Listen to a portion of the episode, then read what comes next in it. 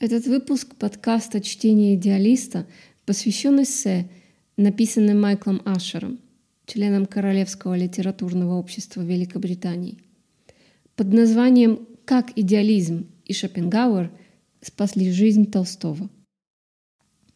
Эссе повествует о том, как, находясь в тисках нигилистической сущности материализма и дарвинизма конца XIX века, Лев Толстой подумывал о самоубийстве. Его спасло лишь то, что в идеалистической философии Шопенгауэра он нашел подтверждение своим собственным идеалистическим интуитивным представлением. Идеализм в дальнейшем глубоко изменил жизнь и творчество Толстого – воссоединив его с простыми, но глубинными интуитивными ощущениями смысла, пронизывающими жизнь крестьян. В этом легко читаемом эссе рассказывается об экзистенциальных трудностях известного во всем мире человека, который предвосхитил как нашу сегодняшнюю культурную этику, так и преобразующие возможности, предлагаемые современным идеализмом. Начало эссе – 1877 году, всего через год после завершения своего второго шедевра Анна Каренина, Лев Толстой впал в тяжелую депрессию. То, что он позже назвал остановкой жизни. Она была настолько глубокой, что, раздеваясь вечером в одиночестве, он должен был сначала убрать из своей комнаты веревку на случай искушения повеситься. Он отказывался брать с собой на охоту ружье, чтобы не сунуть дуло в рот. В свои неполные 50 Толстой вел жизнь, которую многие сочли бы насыщенной, энергичной и творческой. Он провел десяток лет в армии, служил кадетом в русской артиллерии под Севастополем во время Крымской войны и уже будучи писателем стал звездой петербургских литераторов – Владелец процветающего поместья в тысячу акров с множеством крепостных и сотнями лошадей, он был окружен красавицей женой и детьми и пользовался уважением своего сословия. Некоторые даже поговаривали, что в России его почитали больше, чем царя. Однако внезапно он не мог без ужаса взглянуть на свою жизнь. «Я убивал людей на войне», — писал он. Я вызывал других на дуэли, чтобы их убить. Играл в карты. Я пожирал плоды труда крестьян и наказывал их. Я занимался блудом и обманом. Ложь, воровство, распущенность, пьянство, насилие, убийство — не было ни одного преступления, которого бы я не совершил.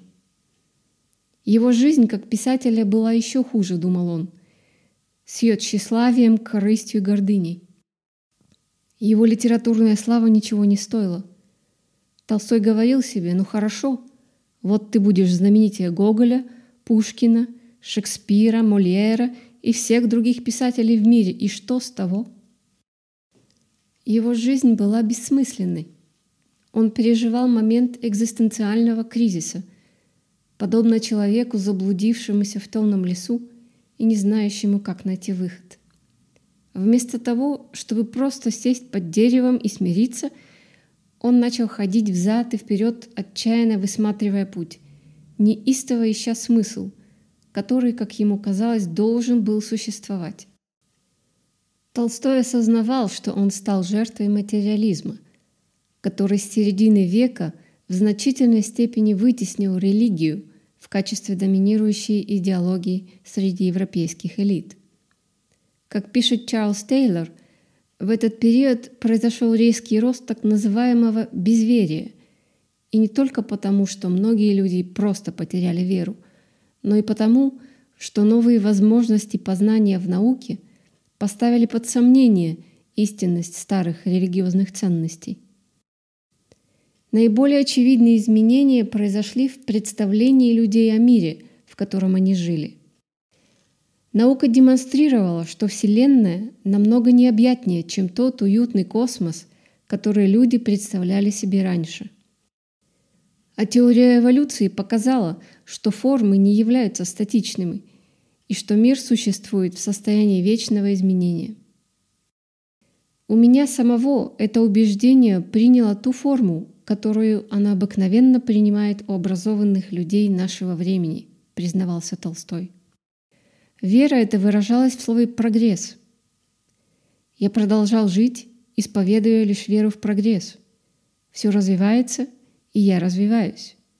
И причина, почему я развиваюсь вместе со всем остальным, когда-нибудь станет мне известна.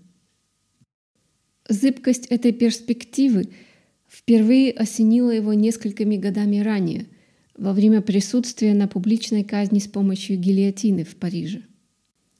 Наблюдая за тем, как катятся головы, он почувствовал, что только что стал свидетелем преступления, которое не может оправдать никакая теория прогресса.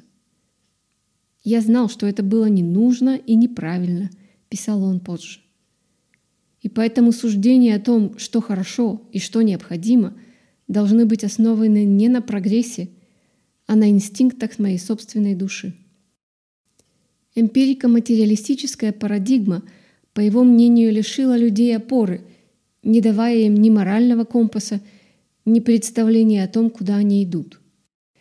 Отвечая на вопрос, как жить в соответствии с прогрессом, писал он, «Я говорил в точности так, как человек, находящийся в лодке, которую уносит ветром и волнами, и который на самый важный и животрепещущий вопрос «Куда мне плыть?»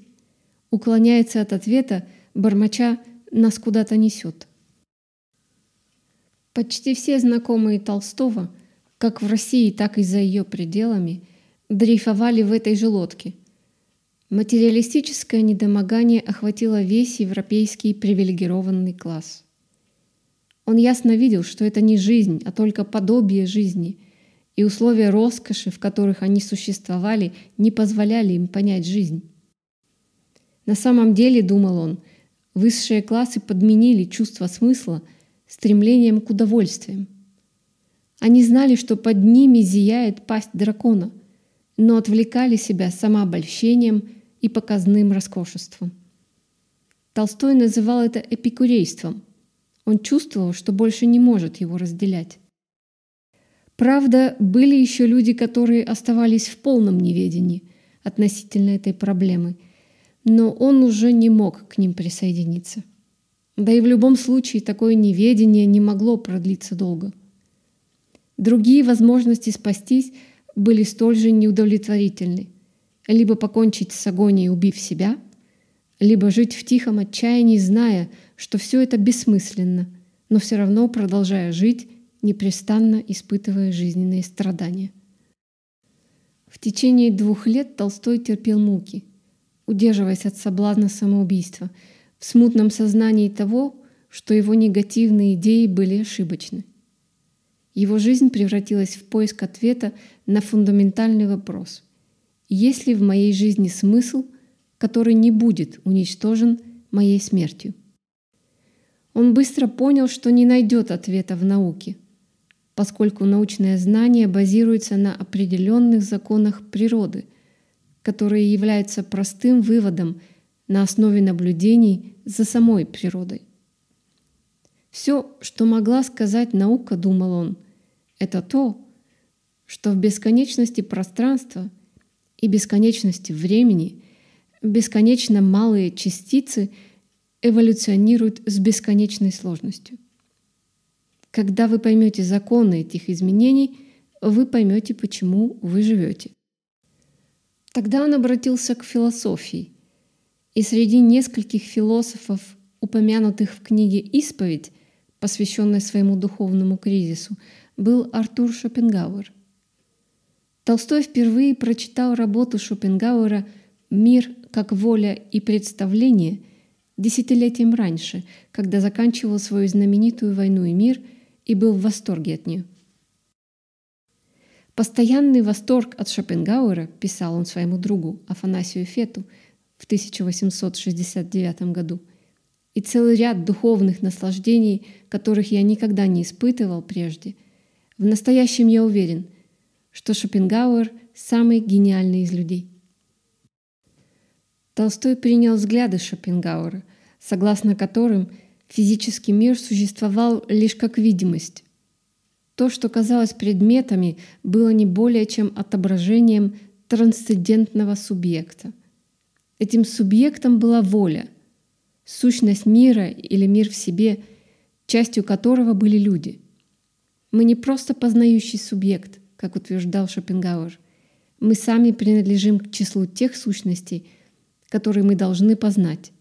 Мы являемся сущностью самой в себе. Это означало, что Вселенная ментальна по своей природе. Это некий вселенский разум, и все, что существует, существует в рамках этой всеобщей воли. Еще до чтения Шопенгауэра Толстой говорил о воле как о сущности души, а в своем переосмысленном и печально известном эпилоге к войне и миру он назвал волю сознанием или осознанностью, понятием, которое впоследствии станет центральным в его мировоззрении. Он отмечал, что человек познает себя благодаря сознанию, а именно осознанию себя как существа, обладающего свободой воли. Толстой писал, чтобы познать себя как живое существо, человек должен познать себя как существо, имеющее волю. Он должен осознавать свою волю, которая выражает сущность его жизни.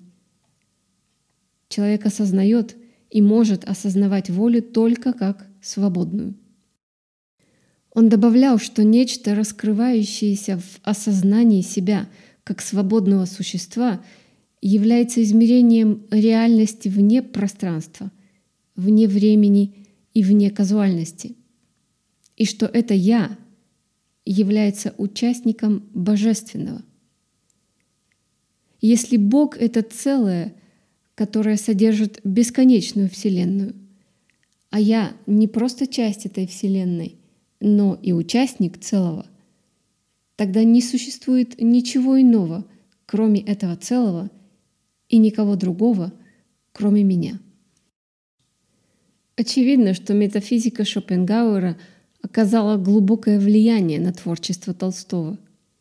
Анна Каренина действительно была названа художественным воплощением мира как воли и представления. Некоторые ученые, в свою очередь, отмечают, что хотя ранняя часть «Войны и мира» как будто выражает шопенгауэровскую идею, это весьма спорно, потому что Толстой еще не читал произведение «Мир как воля и представление» на момент написания романа. Как это возможно? Скорее всего, многие идеи, изложенные Толстым в этой ранней работе, были его собственными, и причина, по которой он так восхищался трудами Шопенгауэра – заключалась в том, что он нашел в них подтверждение своим интуитивным представлениям, существовавшим у него с юных лет. Он ломал голову над теми же вопросами, писала Зигрид Маклафлин, и пришел к аналогичным выводам. Эти идеи затем, по всей вероятности, укрепились по мере того, как он постепенно знакомился с философией Шопенгауэра.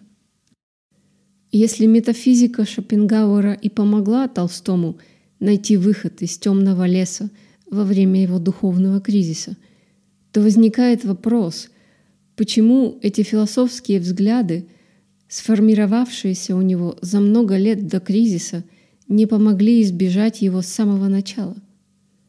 Ответ, вероятно, кроется в разрыве между интеллектуальным или рациональным пониманием предмета – которым Толстой руководствовался в своей художественной литературе, и эмоциональным, он называл его иррациональным пониманием, на которое он, возможно, опирался в своей личной жизни. Действительно, как отмечает Ричард Густавсон, в личной жизни Толстой был в каком-то смысле вечным чужаком. У него не было настоящих друзей – и он с подозрением относился к мотивам близких ему людей. Он не любил и не доверял другим с легкостью, а также не выносил несогласия с его воззрениями.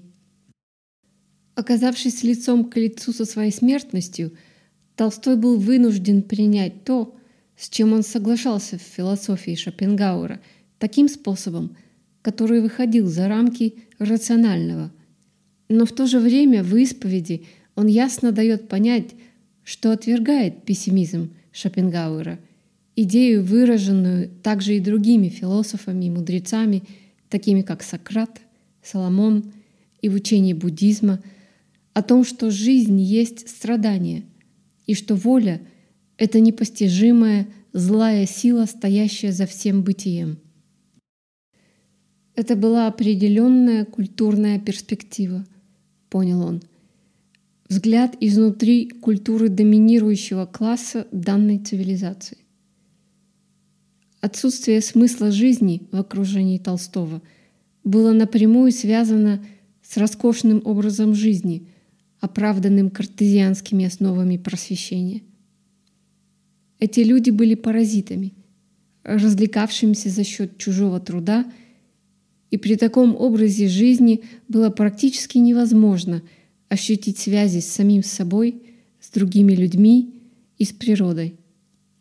Толстой спрашивал себя, как он мог так ошибиться, думая, что его жизнь и жизнь таких людей, как Соломон, Шопенгауэр и другие — это по-настоящему обычная жизнь.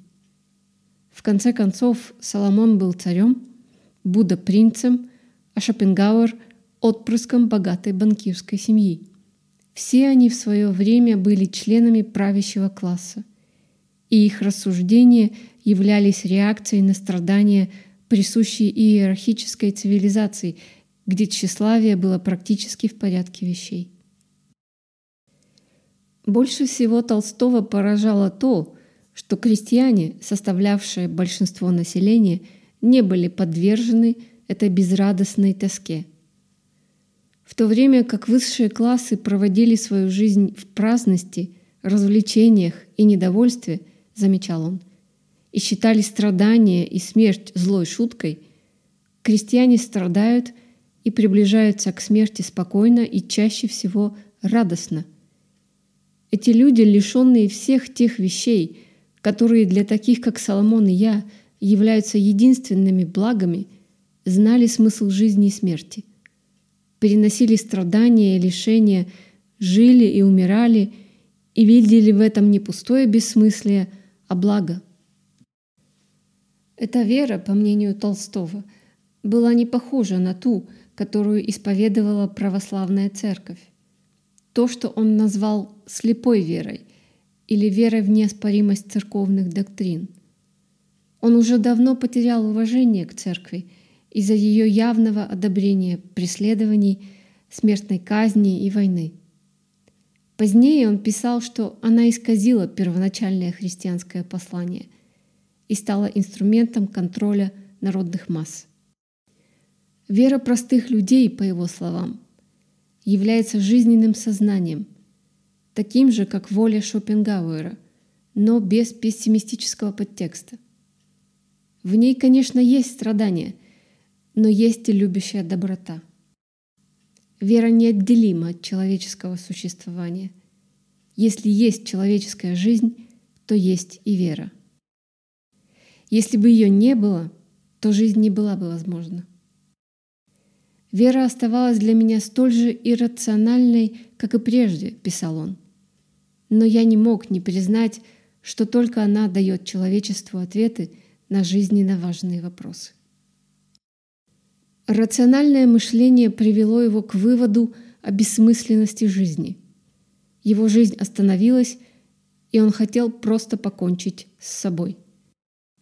Проблема, как он это понимал, заключалась в том, что попытка объяснить иррациональное с точки зрения разума была равносильна попытке объяснить бесконечное с точки зрения конечного. Его жизнь, без тени сомнения – не имело смысла в рамках времени, пространства и казуальности, потому что это были просто аспекты представления, а не воли. Вера придавала смысл жизни за рамками этих аспектов. Какие бы ответы ни давала вера, писал он, эти ответы всегда придают нескончаемый смысл конечному существованию человека – смысл который не уничтожается страданием, лишениями или смертью. Другими словами, ожидать, что разум раскроет смысл, это все равно, что ожидать, что нож перережет свою собственную рукоятку. Как рукоятка направляет лезвие ножа, так и вера наделяет чувством смысла, полученным из иррациональных ценностей, чувств и интуиций. Она дает направление разуму. Эти чувства — это не аспекты представления, они принадлежат самому трансцендентному субъекту. Это и есть та самая воля Шопенгауэра. Толстой нашел выход из темного леса. Он получил ответ на свой вопрос. Он видел этот ответ проскальзывающим в работах Шопенгауэра на протяжении многих лет. И он также присутствовал в его интуитивном восприятии с самого детства, но был затуманен господствующей идеологией его культуры – картезианским рационализмом, отрицавшим чувства. И теперь для полного принятия этого чувства требовался акт волевого усилия. «Во мне произошла великая перемена», — писал он, корни которой всегда были во мне. Жизнь богатых и ученых людей стала мне не только неприятна, но и потеряла всякий смысл. В дальнейшем он отрекся от своего сословия и не желал больше предаваться суете социальных развлечений. Оставив жену и детей в особняке, в котором он вырос, он переехал в небольшой фермерский домик в поместье. Официально отказался от своего титула, одевался как крестьянин, общался с крестьянами и занимался физическим трудом наравне с ними – он отрекся от своих ранних произведений, включая «Войну и мир» и Анну Каренину, и отказался от авторских прав, чтобы больше не получать с них доход. Он попытался сделать свое имение общественной собственностью, но столкнулся с таким сопротивлением со стороны жены и всей семьи, что оставил эту идею. Однако он продолжал писать, не создавая больше эпических романов. Он написал большое количество работ, начиная с автобиографической исповеди в 1882 году, истории его духовного пробуждения, и заканчивая другими духовными произведениями, такими как «Во что я верю» в 1884 году. В 1894 году он написал «Царство Божие внутри вас», произведение, выражающее его веру в ненасильственное сопротивление – оно оказало глубокое влияние на Ганди, с которым он вел переписку. Среди его художественных произведений была «Смерть Ивана Ильича», повесть о чиновнике, который, умирая от инфекции, вызванной небольшим несчастным случаем, понимает, что он потратил свою жизнь впустую, в погоне за властью, имуществом и статусом, и что он должен отказаться от этой жизни – чтобы умереть спокойно. Хотя цензурированное издание Ивана Ильича и было опубликовано в России в 1886 году, большинство поздних произведений Толстого были запрещены властями. А православная церковь назвала их отвратительными, что в конце концов привело к отлучению Толстого от церкви. Однако его работы были опубликованы в Англии – как на русском, так и на других языках, и принесли ему славу христианского анархиста и социального реформатора как в России, так и во всем мире. Во многих странах были созданы толстовские поселения, а его усадьба стала местом паломничества, куда стекались его последователи со всего мира. В то время в России те, у кого находили запрещенные произведения Толстого – подвергались преследованиям, хотя его мировая репутация и почитание, которыми он пользовался в собственной стране, не позволяли властям арестовать его. Тем не менее, он оставался под наблюдением полиции до самой своей смерти в 1910 году. Хотя слава Толстого как духовного лидера и социального реформатора была несколько затушевана революцией и двумя мировыми войнами, сейчас она переживает ренессанс, поскольку становится ясно, что порча материализма поразила не только несколько паразитов, как говорил он, но и весь мир. Действительно, индустриальная цивилизация сегодня угрожает не только благополучию Земли, но и будущему самого человеческого рода. Толстой был одним из первых, кто понял, что кризис нашего общества носит не политический, не экономический и даже не экологический, а духовный характер. Как он сам интуитивно понимал, и, возможно, большинство из нас понимает это на определенном уровне, его разрешение возможно только путем онтологических изменений, путем замены модели нашего отрезанного от жизни существования, которой мы следовали со времен просвещения, на новое, недуалистическое восприятие реальности, на воссоединение с мирозданием, с трансцендентным «я». Конец эссе. Этот подкаст подготовлен фондом Essentia по материалам сайта фонда www.essentiafoundation.org. Всем нам знакомо литературное творчество Толстого, но мало кто знает, что существует еще и музыка его авторства. Поэтому в конце нашего выпуска мы предлагаем вам послушать вальс, сочиненный Львом Николаевичем предположительно в 1848 году – так, как он, возможно, звучал в Доме Толстых. До новых встреч!